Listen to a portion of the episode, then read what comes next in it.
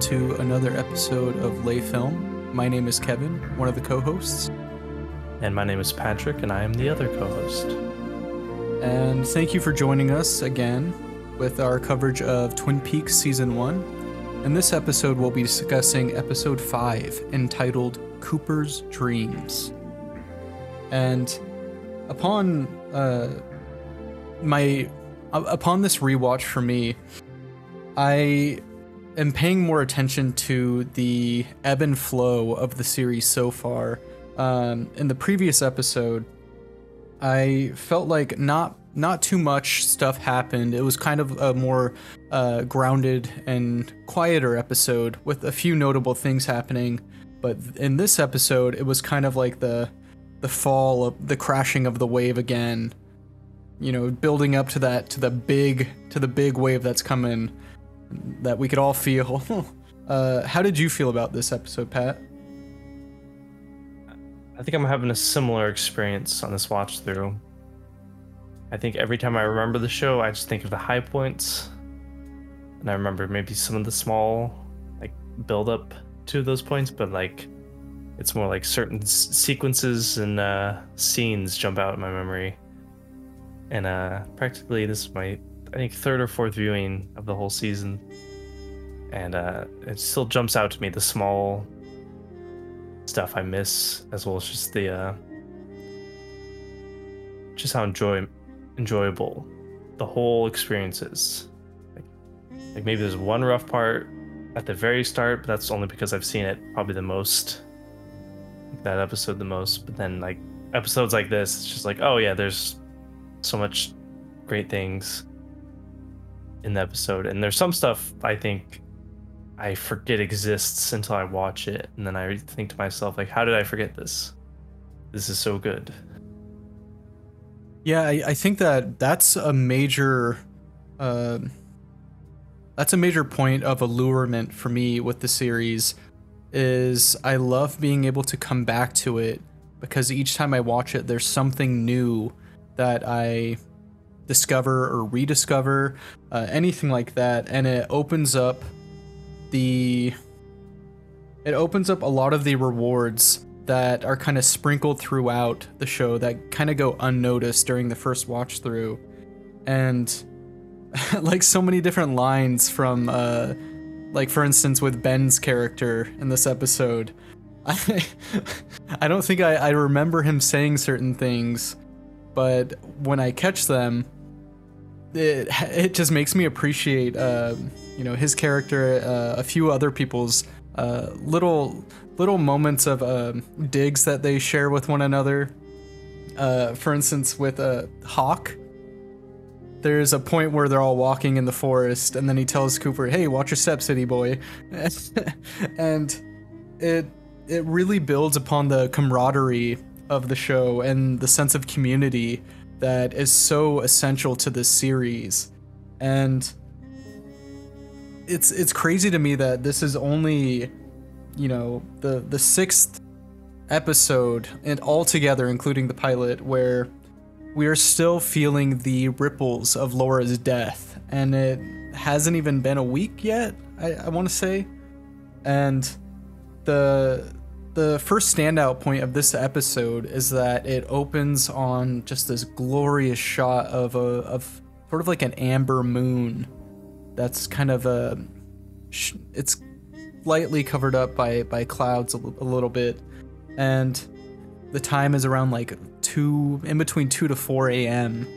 and it it the reason why I love that so much is because we are given sort of like a glimpse into the fading into the fading of nighttime back into daytime but we have the main character Cooper wake, you know, woken up to the sound of of just this cacophony of like cheering and like celebration from uh, some foreign visitors at the Great Northern, and it's kind of like waking up and having just a dream that hangs over you like a dark cloud for the rest of the day. We sort of see this this uh, effect, you know, play out with Cooper, and especially with the way that he's uh, not nearly as chipper this time around, and it weighs on him, and you could tell that he's not on top of his A game, even though he is still as sharp as a razor. We just sort of get a little bit of the cracks that are starting to show beneath the facade that he has. Oh yeah, and that's very apparent in how uh, short he cuts it with Audrey. She goes to uh, while Cooper's having breakfast, he's getting the usual coffee, and he's uh, spilling his. He's he's being he's doing some back and forth with the waitress, which is endearing. But then when Audrey comes over, he's pretty quick to pretty quick to shut down her investigation or her sharing how her investigation's going. And he immediately stands up, and then uh, there's some great back and forth towards the end. With the last time I checked, Wednesday was a uh, school day. Or no, it was, yeah, when I was your age, Wednesday was a school day. And then she does the, I can't believe you're my age once. He says, I got the pictures to prove it. And then he says, see you later, and leaves. It's a great little moment. But yeah, he kind of leaves her hanging. And that's why she says the little bye as he's gone. Mm-hmm. Yeah, just a great little scene to illustrate that. Yeah, he's uh, he's he's under the he's under the ice. I think the Icelandic. He's mm-hmm. under the Icelandic curse from their cherry songs at three a.m. that morning. And I love how he sort of laments to the waitress that it's going to take a few days for their uh for their inner circadian rhythms to get back on track with their sense of time. And he's, you could tell he's definitely not looking forward to the next few days. Mm-hmm. Um, and then we see who is the person who brought upon this celebration. It's no other than uh, Jerry Horn. He's getting the Ghostwood real estate business back on track. Uh, you know, because business always has to be moving forward between the Horn brothers. And It's it's sort of funny the dynamic that they have in the following scene where Jerry Jerry is clearly the more um, affable of the two, and he's largely responsible for getting them back uh, from the time that Audrey sort of scared them all off with a you know letting them know about Laura's death, and Ben sort of losing his cool a little bit, not too much, but. He is sort of angry with his brother in his in this scene, and it's it's really funny just to see like their dynamic of how they're how he's angry with him and how Jerry sort of gives him that leg of lamb, tells him like how he can go about roasting it, and Ben is just sort of all business this time around and wanting to stick to his guns, you know, keeping it all moving forward, and tells Jerry to blow off some steam with uh, the business prospectors at uh, One-Eyed Jack's. Yeah, that's when the tone shifts from he's like, you know, slow it down, Jerry, cool it off, uh, get some rest. I don't care if you're in love with that six-foot-tall lady, but also if we need to.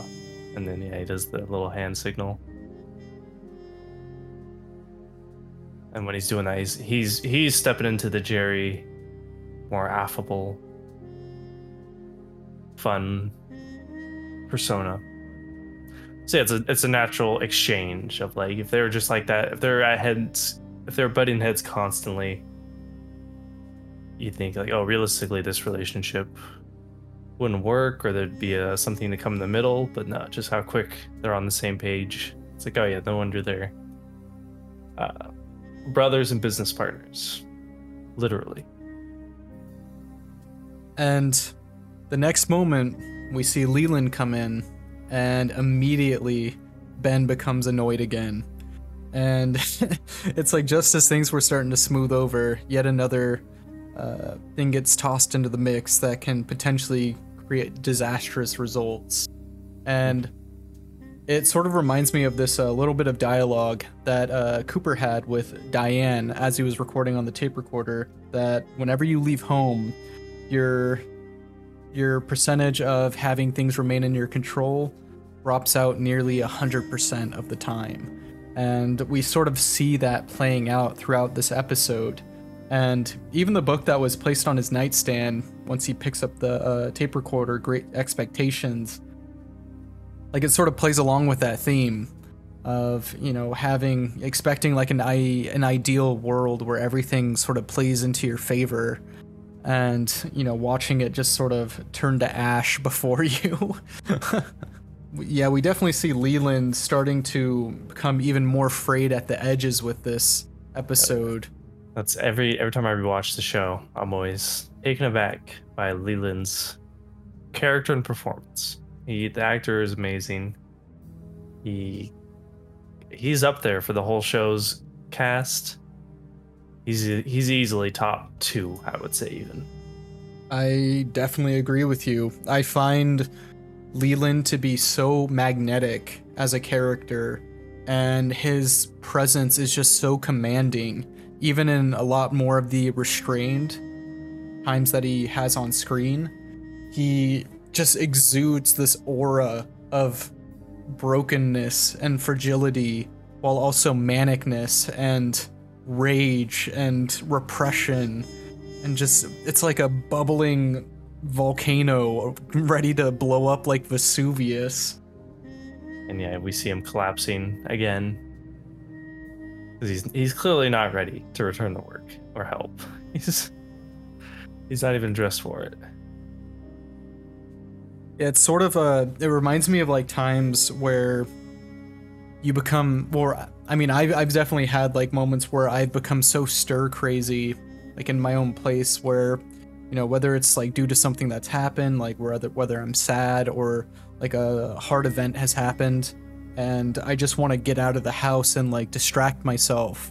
Um, and clearly this is the, a similar case for Leland, but times, you know, a, th- a thousand times over, because mm. he's still lamenting his his daughter's death, and he's definitely coming, he's trying to come to grips with it, but is so desperate to suppress this realization that she is gone indefinitely.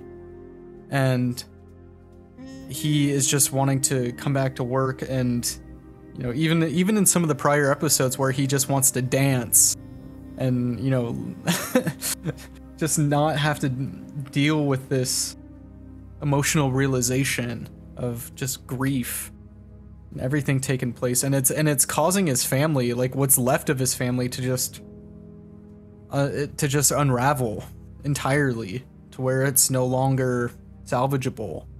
And I, I feel like that's the scene where Leland comes in. It's, you know, yet again, showing, it's showcasing like this overcast cloud that's hanging over Twin Peaks at the moment, uh, in a figurative way, where everyone is still like, you could see the the moments of chipperness between like characters and stuff, but it just feels like there's just a looming presence, especially with the ravens that that are seen throughout this episode, along with the with the talk of owls watching, you know, being ever present and keeping like the watchful eye on the town.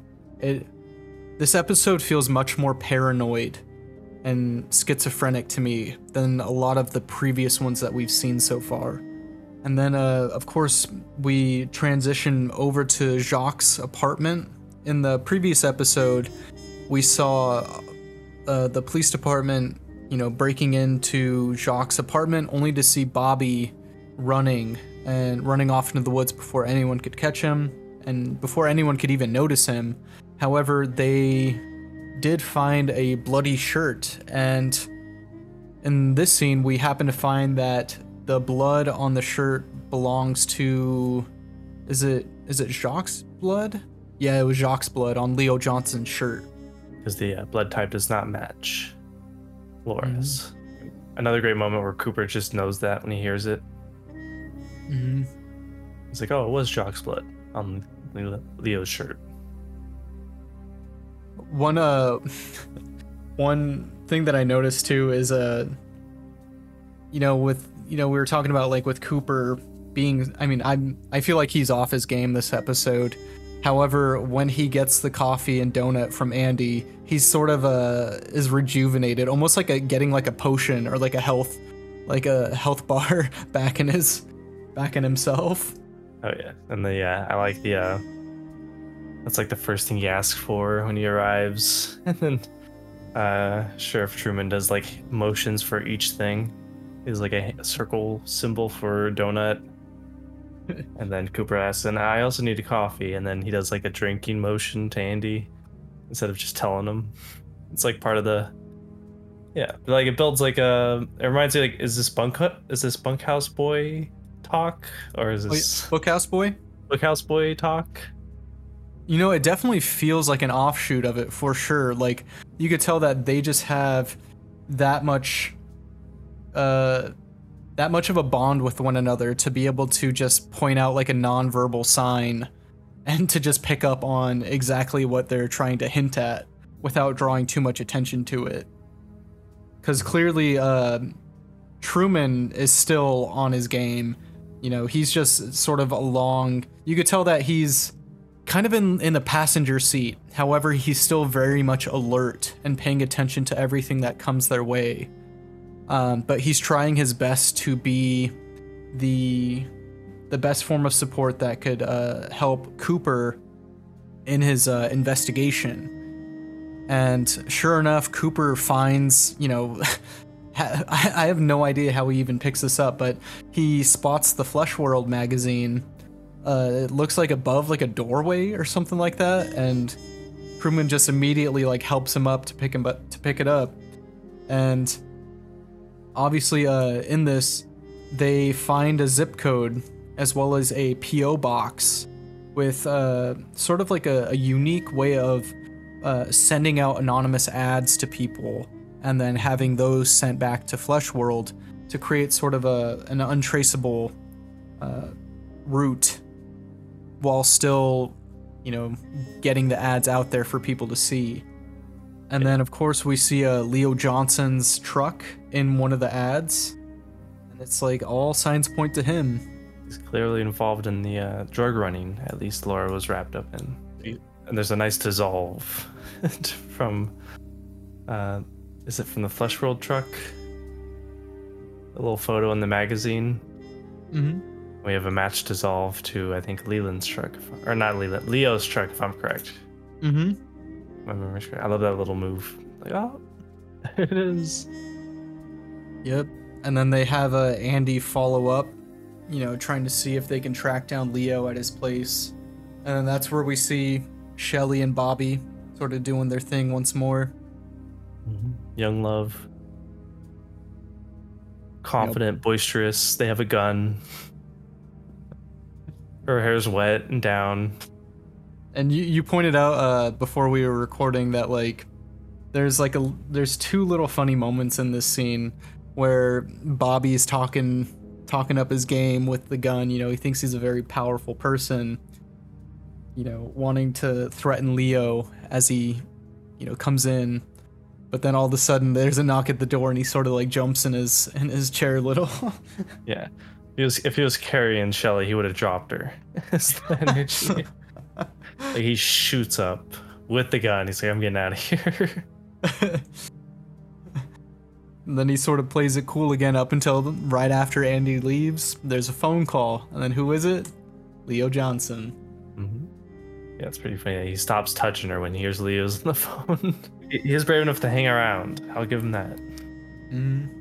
And it's sort of like a nice juxtaposition between this scene and the following one where there's Ed and Norma.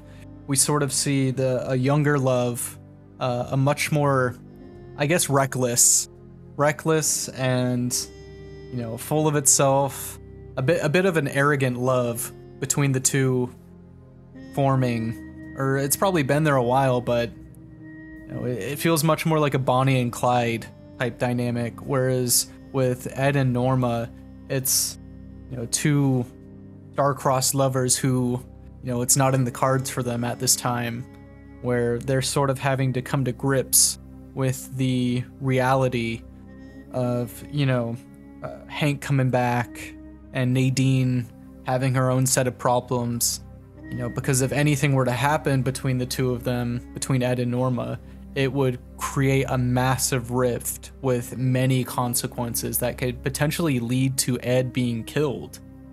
And who knows, maybe even Norma by Nadine, yeah. or at least... Or, or Hank, he's in yeah. he's getting out of jail. He's killed some. He's killed a vagrant, allegedly. There was, there was like a nice, like, I, I really enjoyed this. I really enjoyed uh, Norma's screen time in this episode because it gave her so much more depth, and that she's... She's always having to play the person who plays who who takes the high ground in uh in her life, and she's sort of lamenting, you know, this course that she's taken, because although that although she has the moral high ground in a lot of situations, she doesn't really have anything to show for it in terms of happiness and attaining things that she's always wanted. Uh, she says something along the lines of, "We never take what we want, Ed." And, you know, you end up getting to the end of your life and you have, you know, nothing to show for it. And she tells her that she'll always love him and that they just have to part ways for now. Very bittersweet. And like you said, I, I, I love the framing on, I think specifically Norma. This this is very, the cinematography wise, this is very, this is a up there episode. Yes, you know, I, I definitely agree. There's, I mean, don't get me wrong, a lot of the cinematography in the show so far has been top tier, but this episode really stood out to me compared to a lot of the previous ones that we've seen so far. And I think I think it's like this intro where uh, Ed's working on a car, you hear a car pull up, you don't see the car. And this could be explained even with like maybe budget limitations or script or, or time availability, but like the shot of Ed like working on the car and he looks up, and then it's like kind of a wide of Norma, like mid smile, like goofy smile, but she's hidden by the log truck from the road and also the gas pump. Like she's she's very secretive about coming out here. Well, not very secretive, but like, you know, it communicates that little... Yeah, it's just like such a, such an amazing intro shot to a character arriving at a scene that has like an endearing nature. Where I'm looking at it now, and I'm like, oh yeah, this is just great. It's, and the it really communicates a lot. I love the end point of that entire sequence too. You know, like what you were saying, where we first see her in that wide, and then they go past the logging truck, and then they land right at the... It's like this weird uh, framing of one of the trucks, one of the logging trucks, but it's sort of like tipped upwards, so that way we could see like an X-beam. I think it's like the tow truck's, like the crane on the back and the bed. Mm-hmm. Because uh, we do see from another angle the side of that X mm. bar, and there's the hook and the the thing that attaches to like the axle, and it's like... Mm. Its position in front of Ed, like he's on the hook. It's a great, yeah, it's such a great little, yeah, it communicates so well. Like, I, yeah, like they're they're at the, they walk into the cross section of the back of the tow trucks. I don't know the exact term, but crane. And then she leaves, and he looks at her leaving, and then he's, yeah, visually like almost like hooked at the cheek. I love when cinematography plays with depth. Um, Because I feel like that's, I mean, it's something that you can obviously do in photography as well, but with the spatial and sequential movement of figures playing along with what's in the background and the foreground, it creates so much more distance, or it, it, it, it lends to that dynamic of building up distance between the viewer and, and obviously the subjects, and just seeing them in that little, you know, behind that tow truck. It prevents us from getting what we want. You know, these are the two that I'm sure a lot of people are like rooting for. I know I certainly am, and I, I feel like you are too, Pat. And oh, yeah. um, and it's like we don't get to get that. We are denied that satisfaction of having them you know, ride off into the sunset with one another. And, oh gosh, it's just so bittersweet. And yeah, you, yeah, Pat, like what you were saying, how it ends with Ed and he's on the hook. Oh, that's such, that's such a brilliant, such a brilliant moment. And then it just fades to black. It, that could be its own like little short film in a way. Like, I love when sequences play out like that on screen. And it's sort of a, uh, I don't think that there could have been a better way to end that, that scene other than the fade out. And obviously when we open back up, this is the first time that we see Horn's department store. And seeing this for the first time, I, I didn't remember what this place looked like up until, you know, watching this uh, again. And this is a very stark difference from a lot of the buildings, a lot of the homes, and just a lot of the other structures that we've seen in Twin Peaks so far. This is a clearly a much more um, urban area with, you know, high rises, and we see like fire escapes and multiple storied buildings, and it, it, it looks much more uh, scaled down, but in a strange way. Like I was, I was sort of expecting like a, a sprawled out like a supermarket type thing. But it's kind of in like a high rise, but just the sign of it is so small.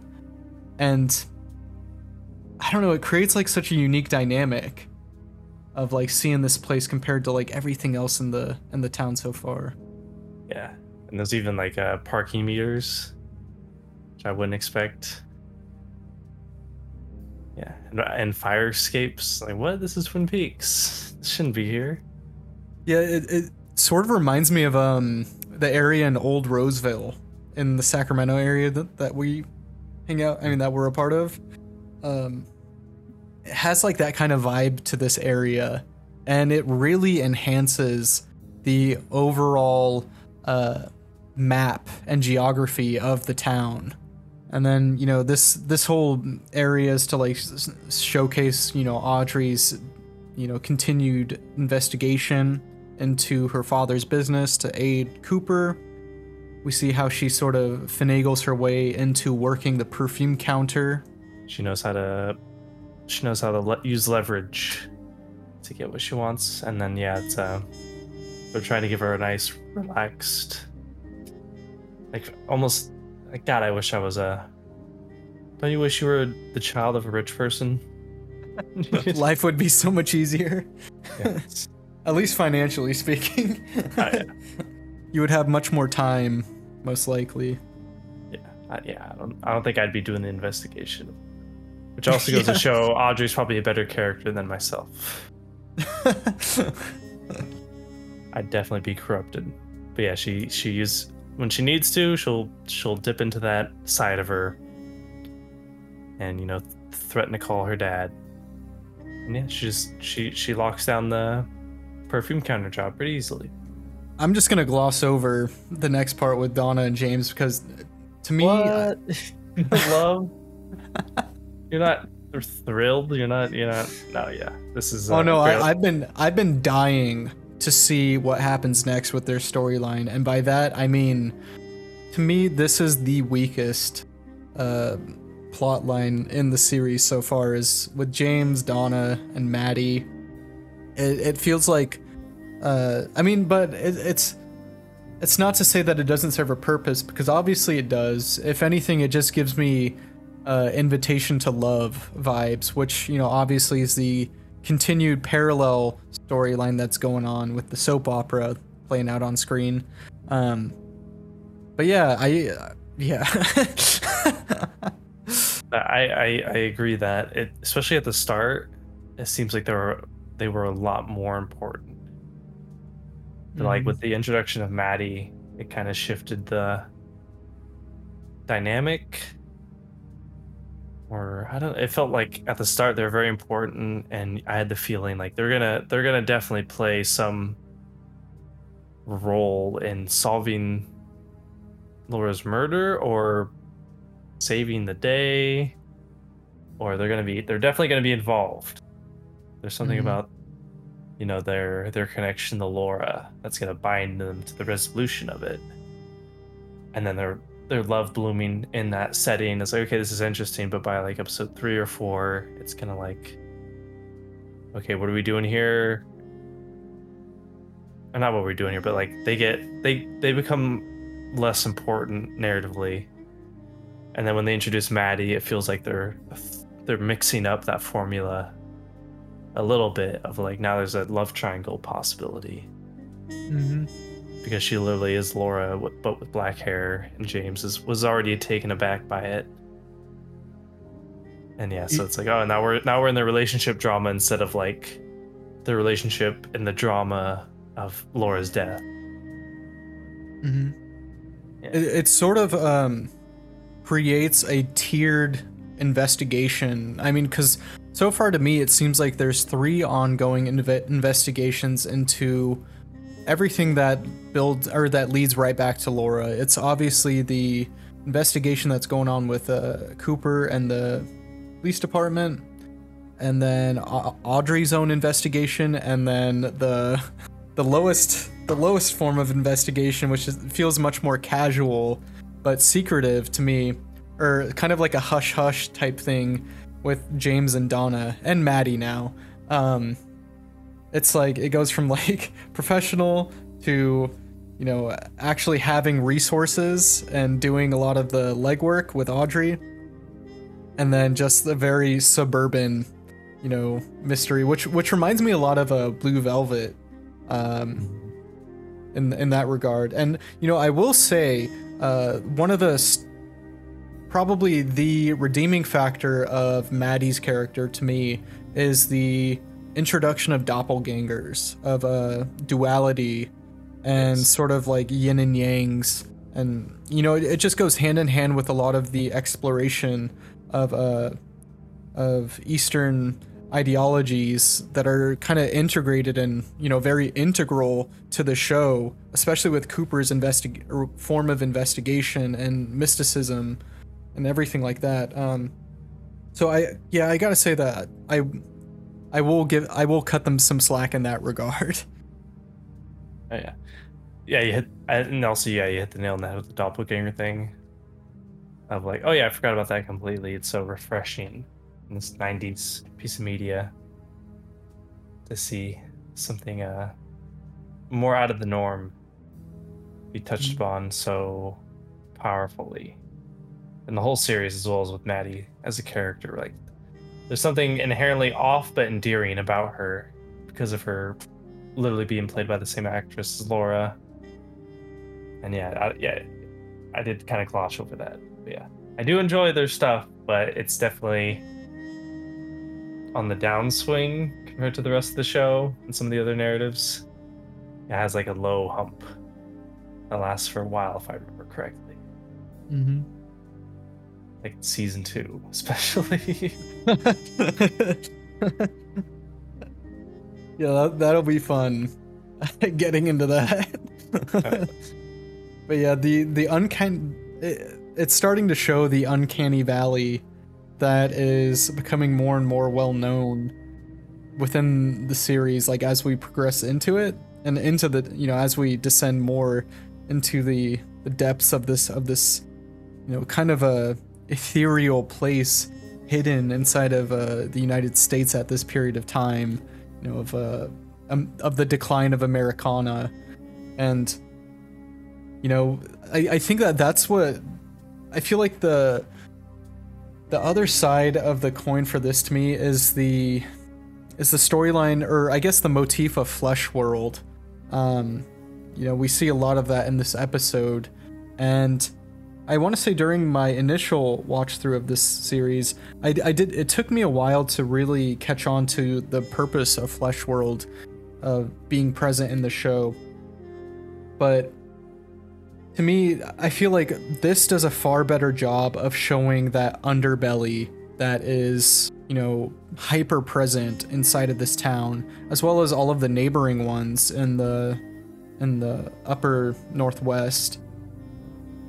And especially, you know, we get like some really great close-ups on a lot of the ads, and it shows just like some of the the uh, the phrases, as well as a lot of the word choice that people put into like these ads, and especially with the photos too.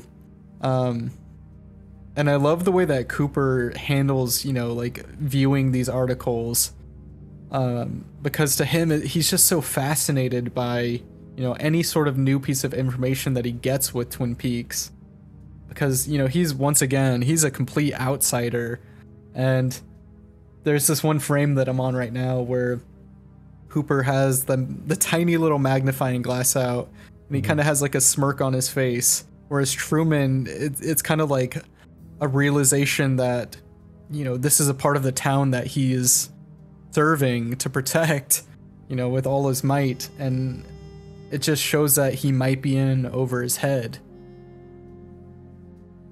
Yeah, and I love the... Uh... They used the, the the decision to call it Flesh World as a as a Verhoeven or Videodrome feeling name. Mm-hmm. Like something about Flesh World's uncanny, but it captures that eighties consumerism vibe of like, you know, shop shopping world, shopping mart world, but also it's literally flesh, so it's gonna, I don't know, it just hits that it, it hits that itch, it hits that feeling that's present in other eighties media. Mm-hmm. Think of uh, Videodrome with the the line, uh, "Death Videodrome, long live the new flesh." It's like I don't, I don't, like, I don't fully understand what that means, but that's a powerful scent. That's yeah, that's, it's, a, it's, that's a scary future we're hopping into with that phrase. I think the the scary thing about it is that it feels, you know, once again, it feels very uncanny because. With that type of media, and you know, with in this instance, with the with the word "flesh world," it feels far more realistic than a lot of the things that we see. You know, for instance, with like Penthouse or like Playboy, which is like obviously, uh, you know, a representation of, you know, what uh, Flesh World is trying to, you know, convey in this instance. But it feels like it it touches the essence of what it is that is being conveyed to us as a viewer, and it sort of like hits a nerve in a way. And it, it, it reminds me of a, you know, you've talked about it in like a lot of our previous episodes, you know, outside of Twin Peaks, uh, with the philosopher of Baudrillard. And Pat, do you, does anything come up to you in regards to uh, a lot of the writings that Baudrillard does in relation to this, like in, in relation to this concept that we're like talking about? Uh, I think I think the big takeaway I would have, maybe why I find the show so endearing, is that it's offering it's offering a cryptic, uh, you know, metaphysical, mystical, real that's absent, especially in the eighties. Mm-hmm. Like Baudrillard stuff on the hyper real and the simulation culture, simulation society, where it's. There's there's there's so many fake realities constantly bombarding us in our interactions with each other and everything and nature itself. It's it's it, it feels like a co- not contradiction, but it's it's the show's so refreshing to see Cooper, a cog in the F B I essentially, but he's a deeply humanist, spiritual person who goes to a remote, and what he always conveys is like an old. an old reality, an old world, an old America in Twin Peaks. But he's not completely blinded by it. He's a little blinded by it, but he's not completely blinded by it because he's still on the investigation to solve the murder. So he's aware that there's, like, you know, the twi- the town of Twin Peaks is a hyper reality. It's not, it's not literally what it is. It's a representation of what it is. There's something under it. Cooper's there to solve the murder of a girl who's connected to the thing under it. Mm. And then the show goes even further with like it, it it goes so many places with that concept of the reality under the simulation of Twin Peaks, of town, the town of America, of our daily lives, and it goes to a deeper spiritual place, which it's like a good way to counter the uh, the doom aspect of Baudrillard's philosophy of like all the all the grim stuff he talks about, because we live in simulations and hyper realities. that it means. Uh, a lot of grim stuff. This show's alter. This show offers a grim alternative that is very dark at certain points, but also very beautiful. Mm-hmm. It's, yeah, it's it's. It, I think it's it's not explicitly connected. More like The Matrix and other media is explicitly cl- connected to the philosophy, but you could definitely argue for a long time about how powerful it is in embrace an antithesis to Baudrillard's resolved. Uh, sit back and watch the apocalypse mm-hmm. perspective. I um, I saying, yeah, yeah. I can keep rambling. Sorry. Oh no, sorry. Um, I, I just said, or I was just gonna say that um, I wanted to touch upon something that you said, where uh, one of the alluring factors for you is you see, you know, Cooper being this cog in the F B I machine, but he sort of like stumbles upon this hidden world of like a. of a forgotten era, or a soon-to-be forgotten era. It uh, reminded me of this video that I watched this week uh, by a YouTuber by the name uh, Ollie Sun Via. That's O L I S U N V I A. And it was a video on uh, what makes Gen Z humor so interesting. And it's sort of a... or uh, she sort of takes this... Uh, this, uh, this point... or... she frames it in a way where uh, the difference between a lot of older humor, you know, in, in this instance, like with with millennials and Gen Z, uh, compared to like Gen X and boomers and stuff like that. Uh, but it mainly takes it centers itself on uh, millennial humor as well as Gen Z humor and the differences of that. And it it frames it as uh, irony playing like a huge part in both generations' humor. Because as as a form of a coping, it's a coping mechanism uh, in regards to all of the terrible events that, you know, each generation has had to live through. That isn't to say that every other one hasn't had their fair share, though. Uh, but it's sort of focusing on these two, because with uh, millennials, they sort of had a, you know, I, I should say we, uh, we, our generation has had a glimpse into what the world could be, you know, a, a better time that existed, you know, pre nine eleven, pre two thousand eight financial collapse, pre, you know, everything else that has been going on since, uh, pre uh, hyper ecological and environmental collapse. Whereas with the Gen Z, you know, they've they've this is all they've ever known. You know, it's basically, you know, us having a glimpse of heaven versus their generation being born in hell and having, you know, that's the only thing they've ever known.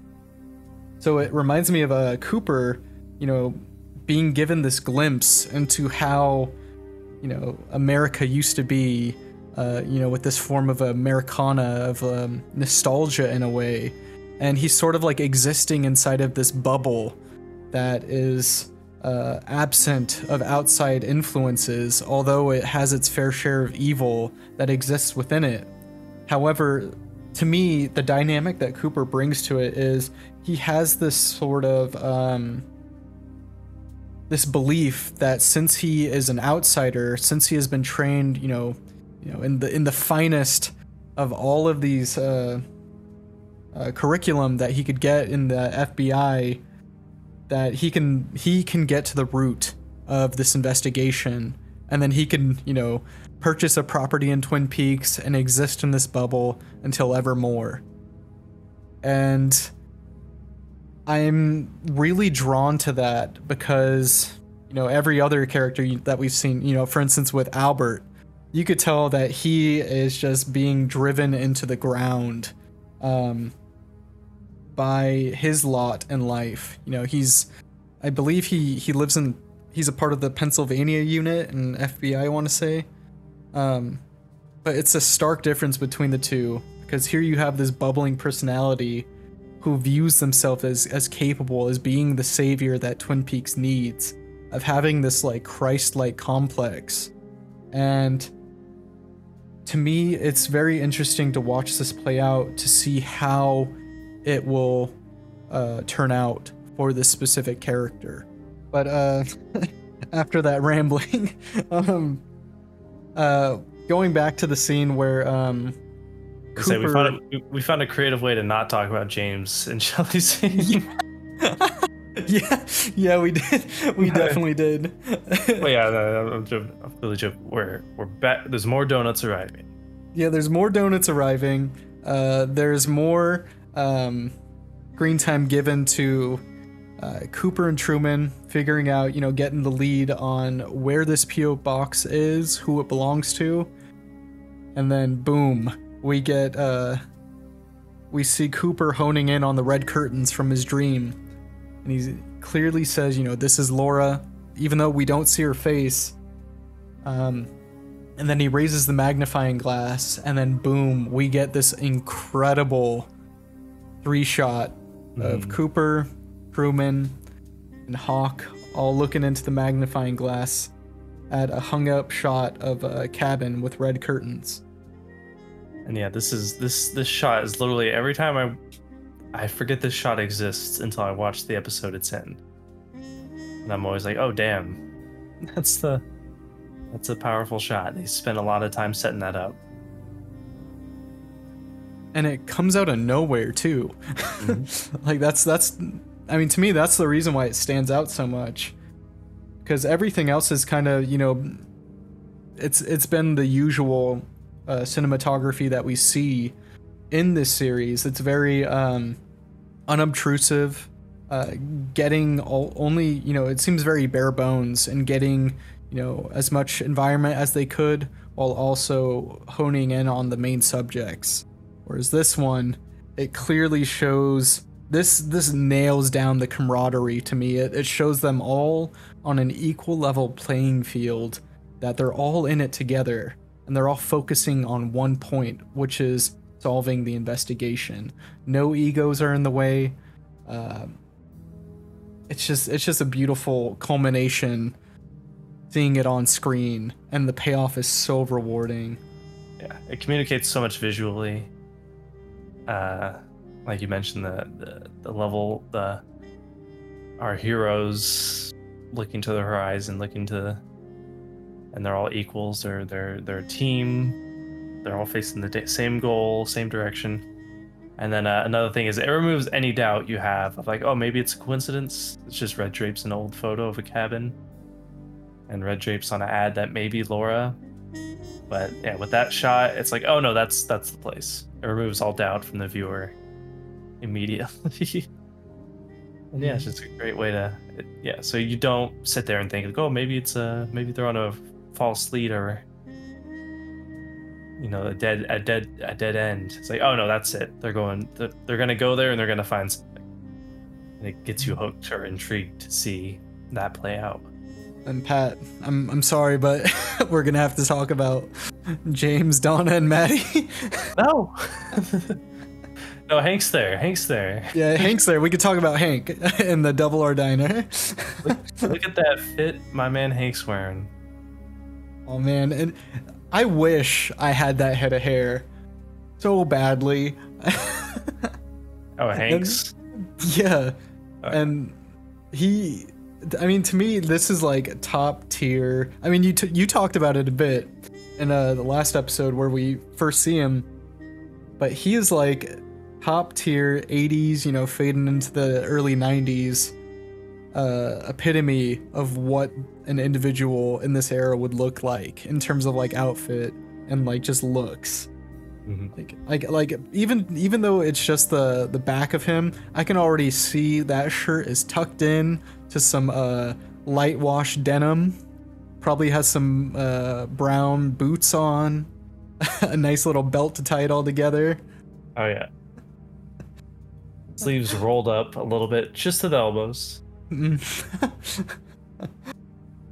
Although I'm yeah. not gonna lie, Maddie's outfit and this—it's also really good. Yes. Yeah, it's it's it's really great. James is slacking. I had that shirt in sixth grade. And Donna's, or yeah, Donna's is good too. I, I will say that uh, the way that James casually just like. just dismisses Donna the second that Maddie comes in is is pretty it's pretty brilliant in terms of like just showing how this love triangle is developing. uh, you know, she's like, oh, hey, can I get you anything? And oh, yeah, can I get it like a Coke? And then he's like immediately off, no hesitation. He's off to play the hero to accommodate her. Yeah, he stands up, doesn't he? Mm-hmm. I'd be pissed if I was Donna. I'd be like, we're talking about this later. But yeah, they they go on about like how their investigation, how they're asking, you know, bringing Maddie into the fold, and then we see that uh, who else is it other than Hank?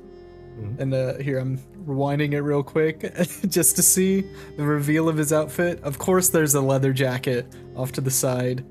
Oh, um, draped on the seat. Yes. Yep. And yep, those are some light wash jeans. My man's got them tucked in. He's got the multiple rings. He gets the he gets Norma's ring, and then mm. he's he's holding the little keychain. Oh the yeah, domino. the domino. Yeah. And I I another thing that I want to touch on is Hank's theme. Is it, it stands out to me so much, and a lot more of the uh, the songs that capture the underbelly of Twin Peaks. It's like this lone guitar. And it just has like these very dissonant notes that just stir up malevolence. Mm-hmm. And it just really nails the atmosphere and tone of his character that he brings to this otherwise warm establishment. It's sort of like an epicenter of all the locals. And it creates like a very, a very uh, dissonant effect on Norma and Shelly's arrival, you know, after they went out and got their hair and makeup done. You know, they had like some bonding time, and then immediately Hank grabs Norma by the arm and sort of twirls her back and immediately kills the scene, or kills the vibe between the two. Yeah, I love I love uh Shelly's acting. The look the look how fast her look changes when, you know, Norma stopped by Hank. Mm-hmm. And she has like a, you know, just a more somber look going back and forth between them. And then she touches Norma on the shoulder as she leaves to go, you know, set up. And I I love the framing on both Hank and Norma in this. Um, with Hank, it's it's definitely down at his eye level, and he's hunched over trying to play this this broken puppy of a character, you know, of uh, you know. being able to learn new tricks, being able to be reintegrated back into society as a productive member, of being able to salvage the marriage that he uh, chose to dismiss in favor of crime. Whereas uh, with Norma, it's it's up higher, it's meeting her on the eye line. She sort of has like a canted angle, and she looks very hesitant in this specific shot of her. And oh man, it's just, I love the cinematography in this episode, Pat. Oh. Yeah, and then and then and then the fucking Shelly. Is it a dolly zoom maybe, or is it just a natural zoom? Let me see. Like, oh yes, yeah. It's sort kitchen. of yeah. It's sort of a looming. It's a looming threat that is enclosing her, you know, and it's like behind the, you know, in the kitchen, touching her heart, kinda, her shirt. Anxiously watching, and then the show Invitation of Love, just the slow zoom. Yeah, and then Invitation of Love's on, there's the leather jacket bad boy beating up on a character. And I love the zoom in on his character as he's laughing with his head tilting up in like a villainous way. Yeah, and it just fades out. Great, great cinematography, great. It, it just elevates the whole. And then going back to the Maddie, Donna and James shot, like it's kind of, it's more by the books, shot for shot. Like the big move is, I think it's the tracking of Maddie as she comes in. So it's like when we go, but when we go to Norm and Hank, it's like there's so much cinematography at play where it feels like they're, you know, they're splitting their resources. And it feels like they're giving some stuff a lot more time and energy. And mm-hmm. It shows narratively. It shows with, like, I feel, especially on my recent watching, of season three, I think last year, like uh, Norma shot up in my character list, her and Ed. Like they were maybe just out of the top ten, but now they're like, as a pair, they're easily top five. And just, it's great to see all the same, it's great to see the characters again. And I feel like some of these cinematography choices are uh, justifying my opinions. So therefore they agree with me and I'm right.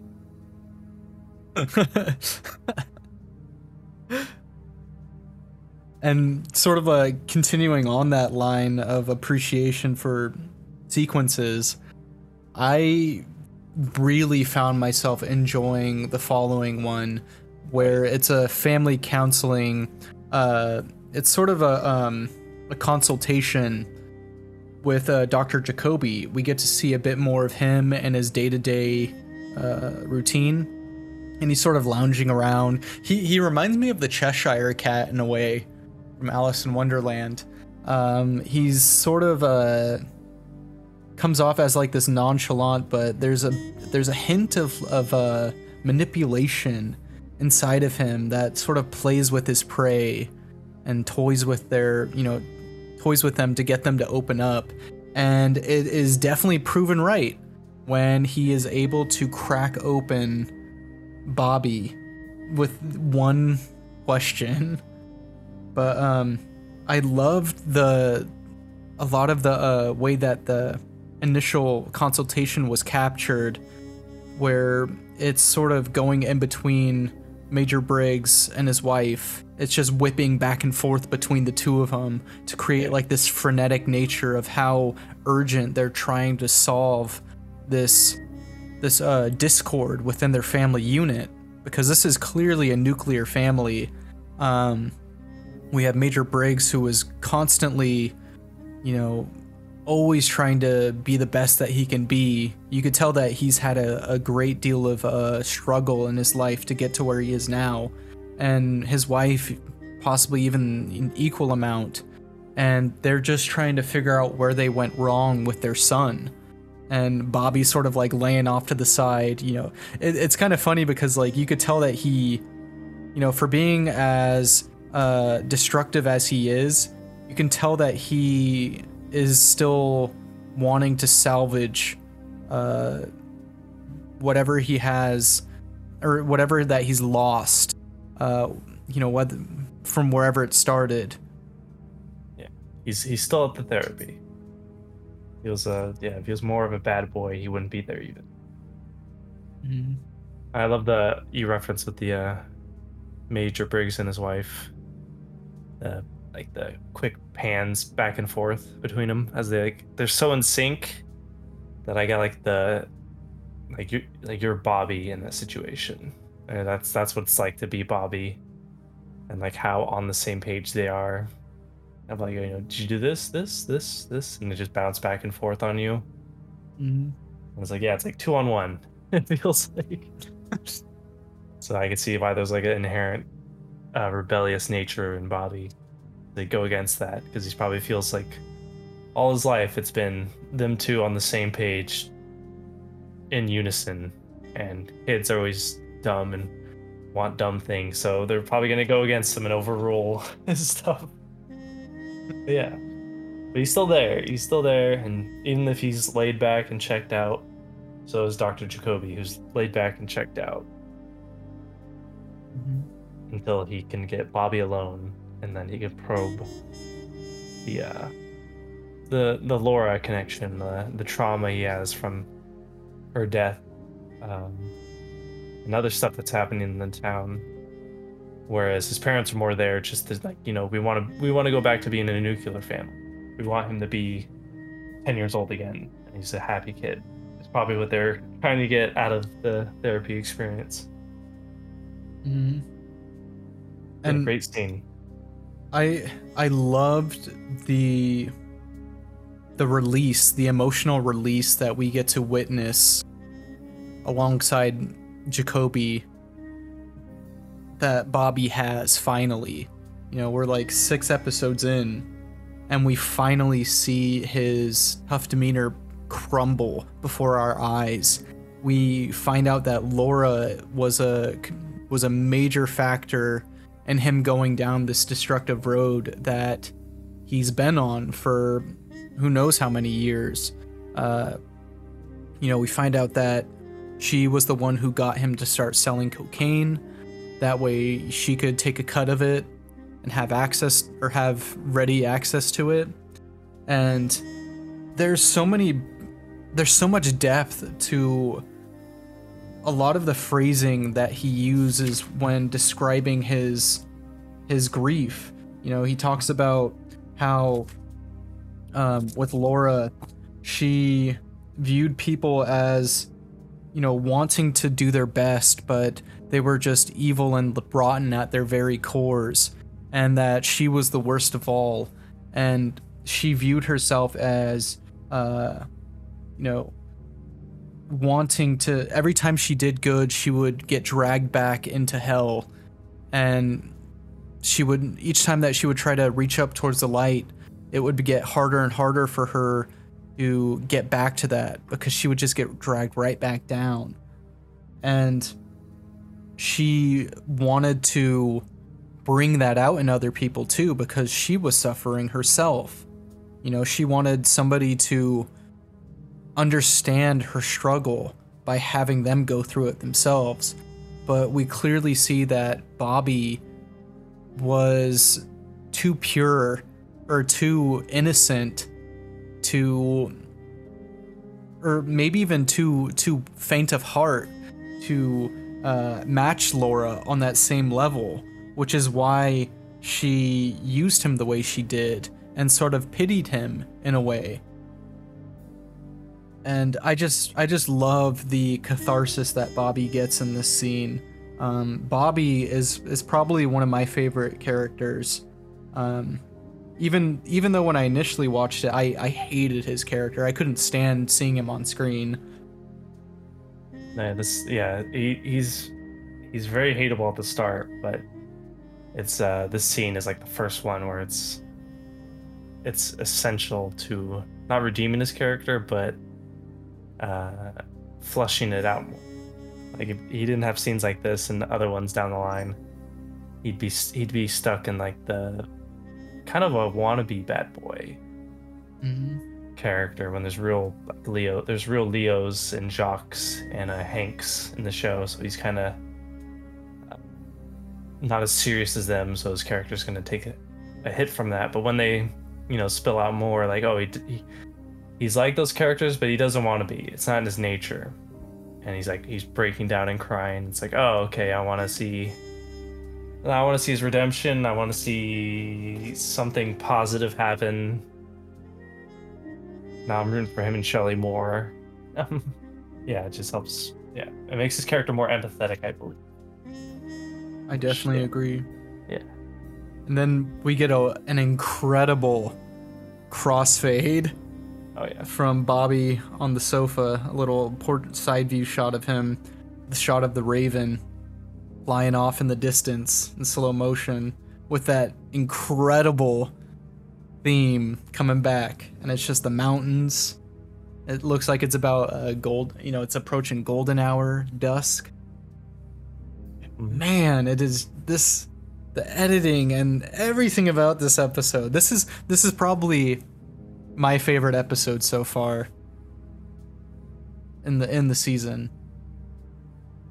And then we get uh you know the Raven. I, I'm trying to still figure out the dichotomy between the Ravens and the Owls uh, of Twin Peaks. It, it seems like the Ravens are far more benevolent than the Owls are. I think I always I always think of the Poe. I'm so poisoned. I think of the Raven, and when mm. I see a Raven, I'm like, oh, it's like that story. I don't know yeah. why it, like, I, I definitely, I definitely get that vibe too. But to, to me, like, I, I always view Ravens as good omens. Uh, like whenever I see one, like whether I'm like out camping somewhere or if I just see one as I'm going about my day, I, I always take them as a as a very good omen, because they they're so unlike every other animal that you typically see, because they're highly intelligent. They they're like these giant, like, I mean, sometimes you could see like giant crows, and you know, they watch you and they pay attention to your movements and they like pick up on your habits, and you could even befriend them. And I don't know, I just, there's something about crows that I just genuinely love. If if I could have a pet crow or a pet raven, you know, I would be first in line to do so. And yeah, and then they can get big too, so you gotta be ready. You have the space for a raven? Nah, I, it would be like uh, one of those uh, uh, purely um, equal friendships of like, I'm gonna go off do my thing, you go off do your thing, we'll meet together whenever time, uh, whenever our paths cross again, that sort of yeah. thing. A little raven food outside, and if he shows up, he shows up. Then we see a, a dude. I will go down saying that this is easily my favorite outfit that Cooper has in the entire series, uh, with the black turtleneck, the brown sweater, and the blue F B I jacket, the black mm. pants and gloves. It is just such a look. Yeah, I like I like the field field operation Cooper. And then they stumble upon a, a cabin in the woods. And then what do we see? It is the log lady's cabin.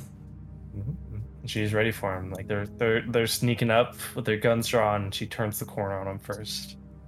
And of course, she's speaking in um, such figurative language, oh, with yeah. like hidden meanings and everything. And the second that they go into the place, she asks them if they want tea and sugar. And then you could tell that uh, Cooper, you know, still feeling the effects of the. of the rough night that he had, is wanting to strictly get down to business. Uh, however, he's cut off by Hawk, who is somehow a kindred spirit with the log lady. Yes, and I love their bond that they have. Yeah. I like that he called, he has her name. He knows her name. She's kind of introduced as like, oh, we call her the log lady. But Hawk's like, oh, hey, Margaret. Yeah, he's like, no, no, you'll see, Coop. And then, yeah, this is the small, small details, and then her crypticness. Like when Cooper reaches for the tea, and she stops him, and it's like a shot of Hawk smiling at like him being scolded. Because yeah, you feel like they have the connection. Like he knows too. It's like, ah, oh, Cooper, you reach for the tea too early. Mm-hmm. Classic, if, classic if Margaret. You- It feels very esoteric in a way as well. Like, to me, this uh, Margaret's home feels like a safe haven in the town of Twin Peaks. I mean, she obviously says, like, uh, we'll be safe from the owls in here, or from their watchful eyes, or something like that. And even when they all sit down at the table, it feels like they're getting ready to have Margaret look into sort of like a crystal ball and like let them know what the what fate has in store, you know, with some form of prescience in a way. She very much feels like an oracle to me. I like how down everyone is for it. Mm-hmm. Hawk's ready. I think when Coop is asked by the log lady, she speaks in uh, cryptic messages, it feels like, especially in relation to fire. She brings out the log, and she says, okay, you can ask now.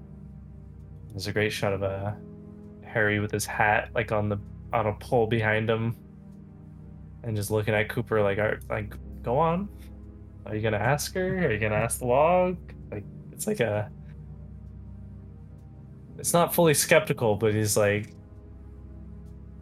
I don't know. It's it's a great shot. There's a wagon wheel in the background. How much? So many great uh, communications, and I love how rich the art design is for her house. Like it's like a library. There's so many bookshelves behind her. Yeah, we get uh, many details the that recount the night of Laura's murder, or the final moments leading up to her death. We find out that there were two men, obviously uh, Jacques and Leo, and then two women, Laura and Ronette. and they were all in a cabin together. However, there was a third man, and it's sort of a... It adds yet another ingredient to the mix of the investigation that's currently, you know, f unfolding before our eyes. And then it it allows for like a short break um, for them, you know, on this uh, journey that they've been on, you know, in the in the rough part of uh, the forest. And then they stumble upon a second cabin.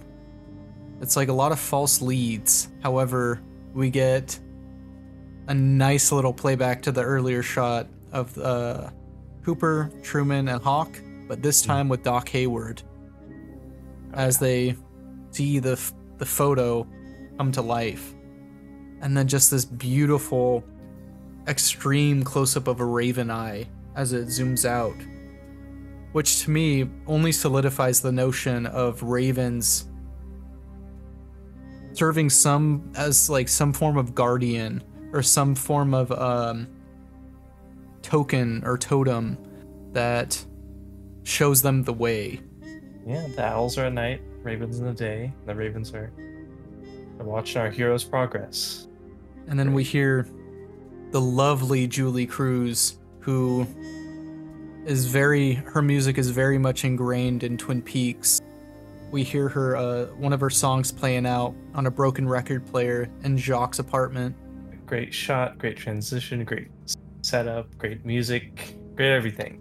Feels, it adds a, it adds a weight, this whole scene, and them finding the cabin. Yep, and it's like finally we get more pieces to the puzzle. Uh, we get a break, uh, we find Waldo, finally. Uh, and then there's a camera with film inside of it. And then we find the twine that was alluded to by Albert, as well as that, blood on the ground. As well as Cooper, I believe, in the uh, last episode. Mm. I think when uh, they're at the veterinarian. Mm-hmm. I think uh, Cooper grabs from one of the shelves or a stand somewhere uh, the same roll of twine, but it's in a sealed package. Mm. Oh yeah, Andy finds it, and then he he gives it to him or something like that? Yeah, he hands it to Coop. And I think that's when Coop, you know, says to Harry confidently, like, oh, we're going to find Waldo. We're going to find uh, the bird's owner on these records. It's like, this is the place. And then uh, the Truman goes up to cuckoo clock, and then out pours many tokens of from one-eyed Jacques. And I, I, I can't, I can't uh, say enough about the cinematography, because like that shot where Coop picks up the broken one-eyed Jacques token against the red uh, drapes, oh, that is top tier to me. And the lighting and everything, like I can only wish as a filmmaker to like capture images like that, where it just feels so ingrained with the story and just elevates it to a whole other level of immersion. No, it's a, it's an album cover. It's a goddamn. Yes. I couldn't have said it better myself. The every frame of painting philosophy. Mm-hmm. And, and then we get a bit of a dichotomy of a, you know, this hidden, kind of like on the fringes of uh, Twin Peaks, where all these darker things take place. On the opposite side of that, we go back to the Great Northern and see this very vibrant community event and celebration uh, where it's drawing in the people of Twin Peaks and sort of um, allowing them a chance to get to know uh, the people who are visiting. Yes. We, we see Major Briggs hanging out. All the Icelandic people. And we see Jerry trying to win over Heba, his love interest, with uh, some yeah. food and some uh, sweet words. Not, yeah, she's not quite tall. I want her to be like another half foot taller than him. And then we see this very sweet exchange, or the sweet glance from uh, sort of the greeter of the event when Leland arrives. It feels very bittersweet to see such a broken individual in a very happy place like this. You know, you could tell that he's longing for some sense of community, some sorts of some sort of meaning and connection. Yeah, that's such yeah, a great shot. The very shallow focus as he's looking around anxiously. He's entering the happy festivities. And I love uh, the moment that happens between Catherine and Ben, where he's trying, you know, he's like uh, playing up himself uh, in front of uh, these businessmen, and then all of a sudden Catherine comes over and just spills the champagne on his on his very expensive-looking shoe, and then he just sort of looks down, taps his foot in a bit, in it a bit, stops talking, just looks over, smiles to everyone, and excuses himself. I love seeing moments like that play out in movies, because it's like, I'm always curious how how would I handle like that sort of thing in, you know, in my own life. And it's cool to like witness it on screen, because uh, I was like, okay, Ben's gonna blow up, or or maybe or maybe he'll like really handle this situation well, and then he just handles it like a pro. No, yeah, it adds to the fluidity of the character, make him more real. That he's not just, you know, because when you picture yourself in that situation, like, oh, like, oh, you may burst out, or maybe uh, an, a moment of outrage. But this one's, uh, you know, he's more contemplative. He's more calm, which like fleshes out his character. And that, like, oh no, he's he's aware of, like, you know, he's he's trying to be a businessman. He's trying to sell the town to these people. And he's like, oh, just excuse me, guys. He's like, yeah, he's he's not, he's not easily read, or not easily. No, yeah, you can't, you can't just give him the, you can't do something like that and get a rise out of him, which means he's in more, he's in more control of his emotions, which means he's less predictable or more, more of a threat compared to like a generic T V villain, who be like, oh, like, oh, this week he's gonna do this. It's the feeling I get it. And I do enjoy the small detail, of like the tapping his toe. It's, he, he, he takes the slight whimsically, even. He's like, oh, okay. He just, you know, embraces it. And then he, he says this brilliant line to Catherine in the in his room, where we see Audrey inside the uh, hidden walls, Uh, sort of peering in. He says something uh, like, the next thing I know, you're polishing my shoes with Dom Perignon. And it's just, I, I love the small little witticisms that Ben has. Uh, you could tell that he has a very unique sense of humor and a way of like digging in at people. Yeah, it's like the older brother energy. And then we Even sort of see Jerry too. Yeah, exactly.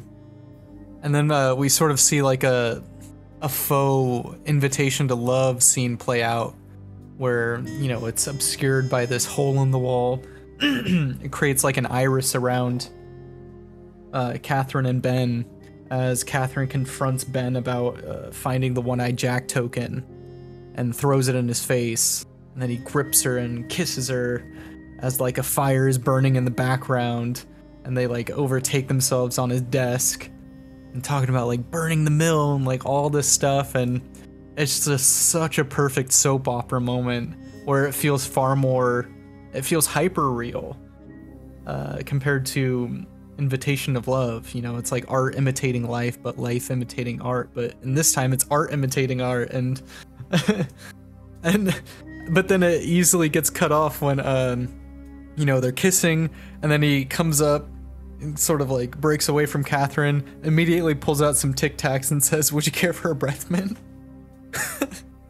And then we just hear her slapping him off screen again. Yeah.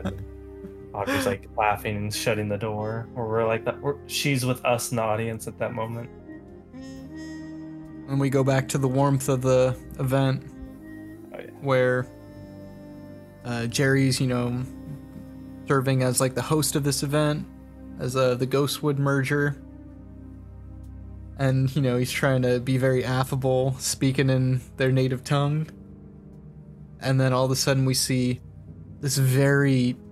This is probably one of my favorite frames of Leland, where he's obscured by some people. There's some streamers in the background, and you could just see him just on the verge of tears. Just this very broken individual. He has like a hint of like toilet paper on his face, covering up some uh, shaving. Yeah. Uh, some, uh, you know, where he cut himself. He just feels like such an outsider. At a, at, he feels like a ghost to me in this scene. Great, amazing shot, amazing performance. He's, those are tears in his eyes. It's great. And then all of a sudden the music kicks in, and then he's immediately overtaken by this primal urge to just lose, or like he, like I said, he feels like Vesuvius going off right now. And it, and then when it cuts to that wide shot, we see like his looming shadow on the wooden floor, and then just all this space around him where nobody wants to be around him. And then starts dancing and dancing, and we see Ben becoming about to lose his cool again. And I, I this this moment let me it, it made me identify with Catherine a bit more, um, because, you know, even though she's told by Ben to go and dance with him, she, it's very sweet of her to actually try and alleviate this, you know, fit that he has. And you could see like the look on her face. She's kind of like saddened, and she has a bit of compassion for him. Uh, she's yeah, she's she's annoyed, but she's like, oh damn it. And this she's a phenomenal killer. dancer too. no, yeah, no, yeah. Then she does lose it when she starts mocking, or not mocking, but she starts, because she's on the mission to make it look like it's a dance. Mm-hmm. When like Leland's like gripping his head or his eyes or temples, in like agony emotionally, and then she starts doing it too, like, oh, it's it's a dance, everyone, we're having fun, and then and everyone. Every- Yeah, everyone joins in and does it too a little bit, and yeah, like yeah, yeah, everyone's they're like celebrating his in a way. They're celebrating him turned being turned into that ghost and his outbursts in it, even though they're not aware of it.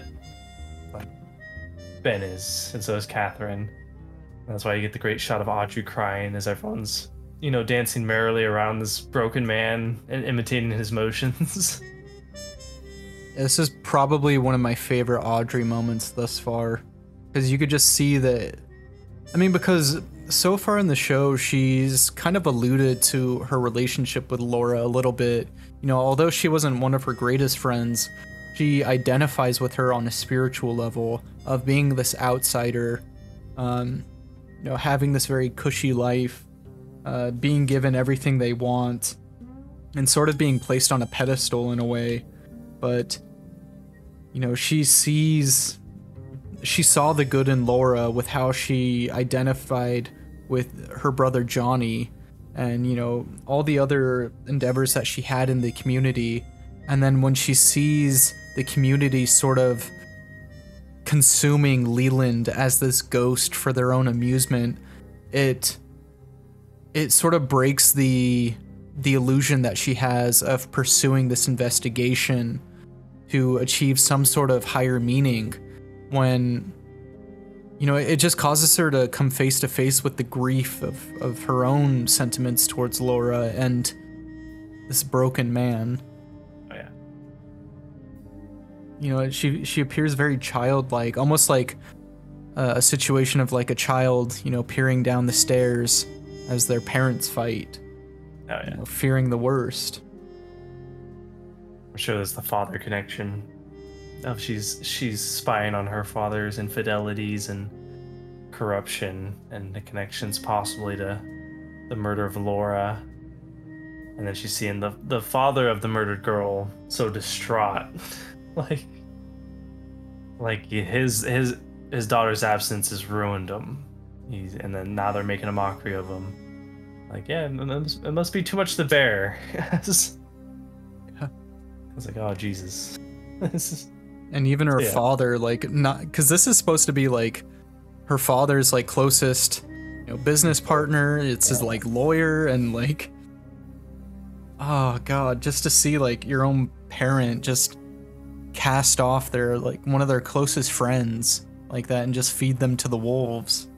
Yeah. Must be heartbreaking. Oh, yeah. Great scene. And I found this the ending of this uh or sort of like the final moments of this episode, you know, where Maddie finds the, the tape inside of Laura's, uh, what is it, like bedpost? Yeah. She used to hide stuff in there. Mm-hmm. It's a fun, like I, I love the, it's it's like a speed run to, oh, wait, here's more hooks. Here's, here's more things to get you hooked to the next episode. Yes, exactly. That yeah, I could yeah, you you hit the nail right on the head, Pat. I found the tape in her bedpost as yeah, it's like the, no one's found, the cops missed it. It must have some important information on it. We'll we'll see you guys tomorrow. Bring a tape recorder so we can listen to it. Yeah, and then it immediately hands off the baton to Ben, to the moment between Ben and Josie where he, you know, lets her know about the hidden compartment in Catherine's drawer. They find the fake ledger. I, I'm assuming that uh, you know, they're both in on burning down the the sawmill, mm. and how they have like a, their own relationship with each other to Josie's uh, detriment. Yeah, and, and then it speedruns right back into into Shelly and Leo. Uh, yeah, it feels like a whirlwind, right? Leo comes home. He's getting the stuff ready to burn the mill. Hank assaults him, catches him off guard, so Hank's in on it. Then yeah, it reestablishes Hank as above Leo in the underbelly. So there's yeah, there's since we've been watching the show, Laura's been horribly murdered by an unknown killer. We find two of the possible leads, but then we learn there's a third man, and then we also learn that Hank, who couldn't have possibly been involved in the murder, is also out on the loose.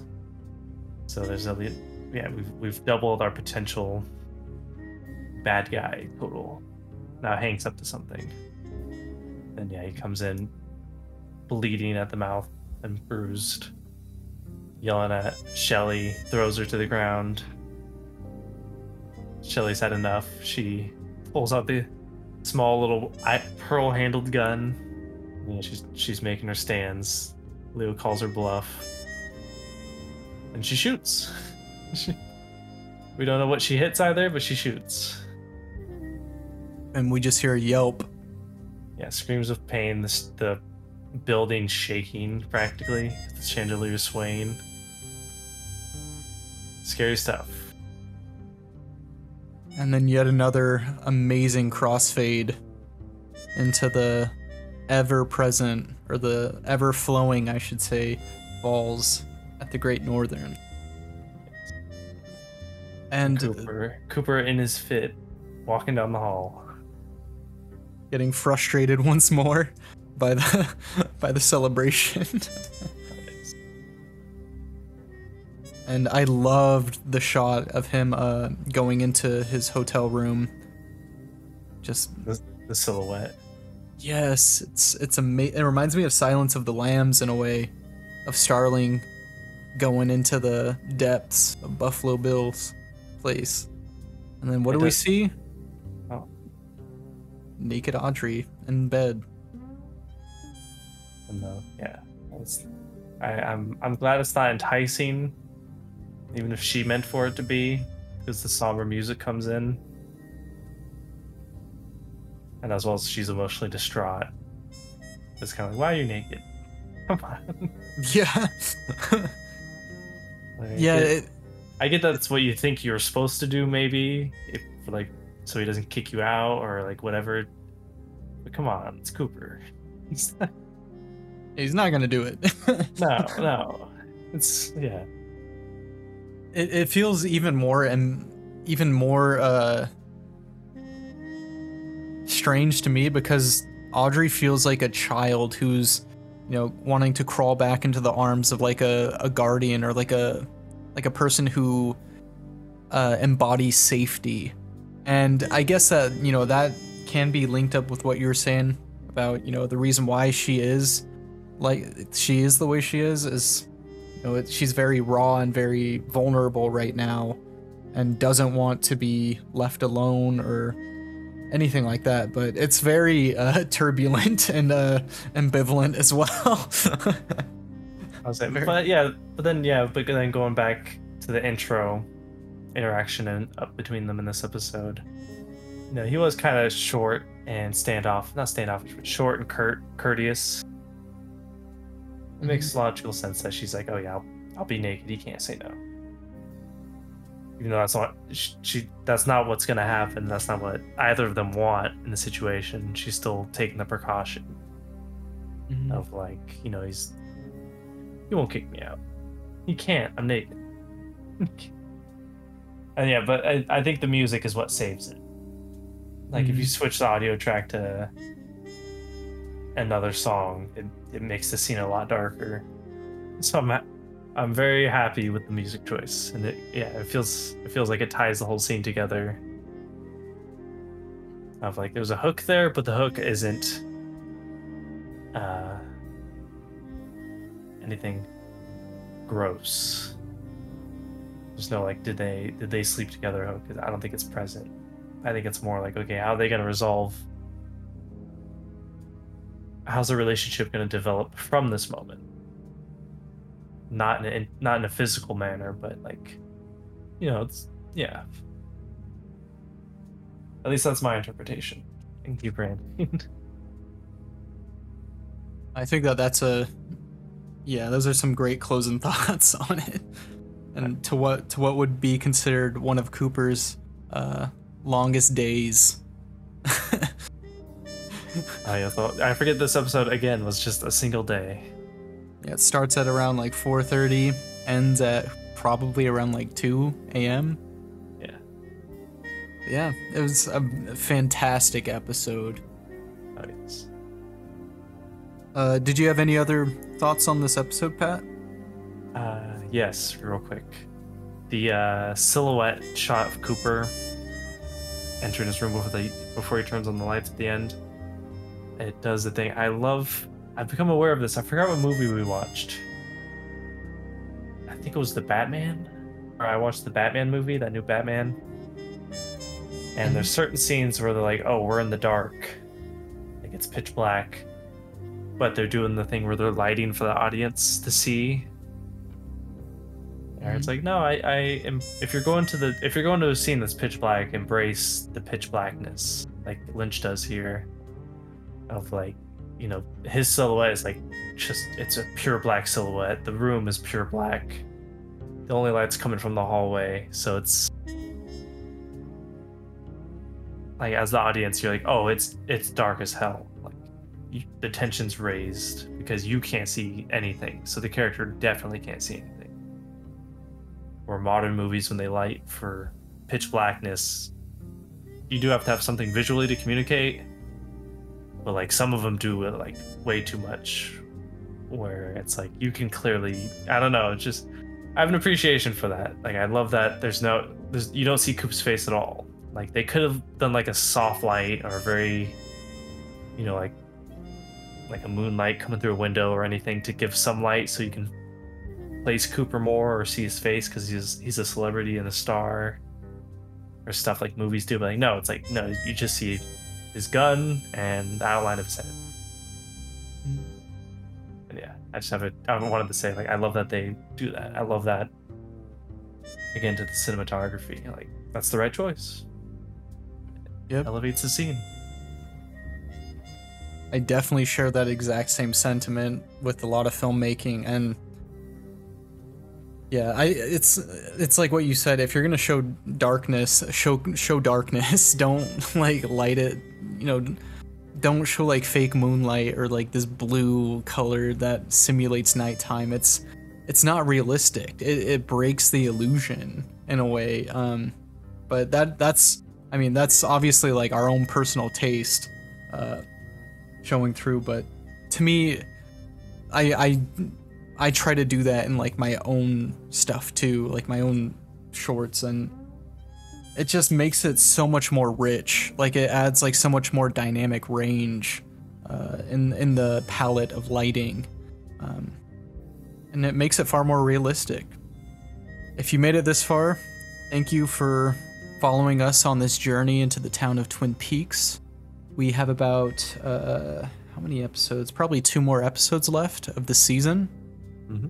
And then uh, we'll probably be taking a break for a bit, or we head back into season two, probably do some other stuff uh, along the way, along with our normal episodes of movies and even a different series along the way.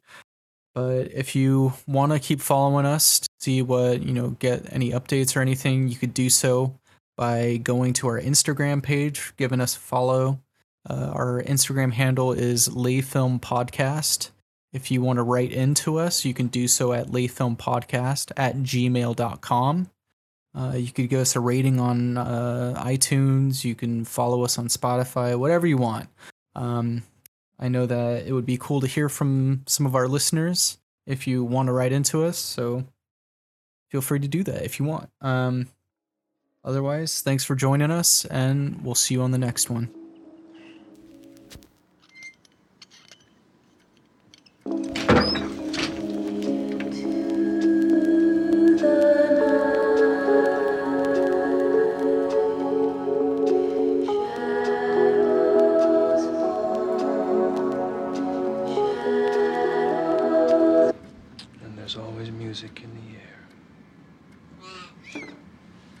Waldo. There's film in here.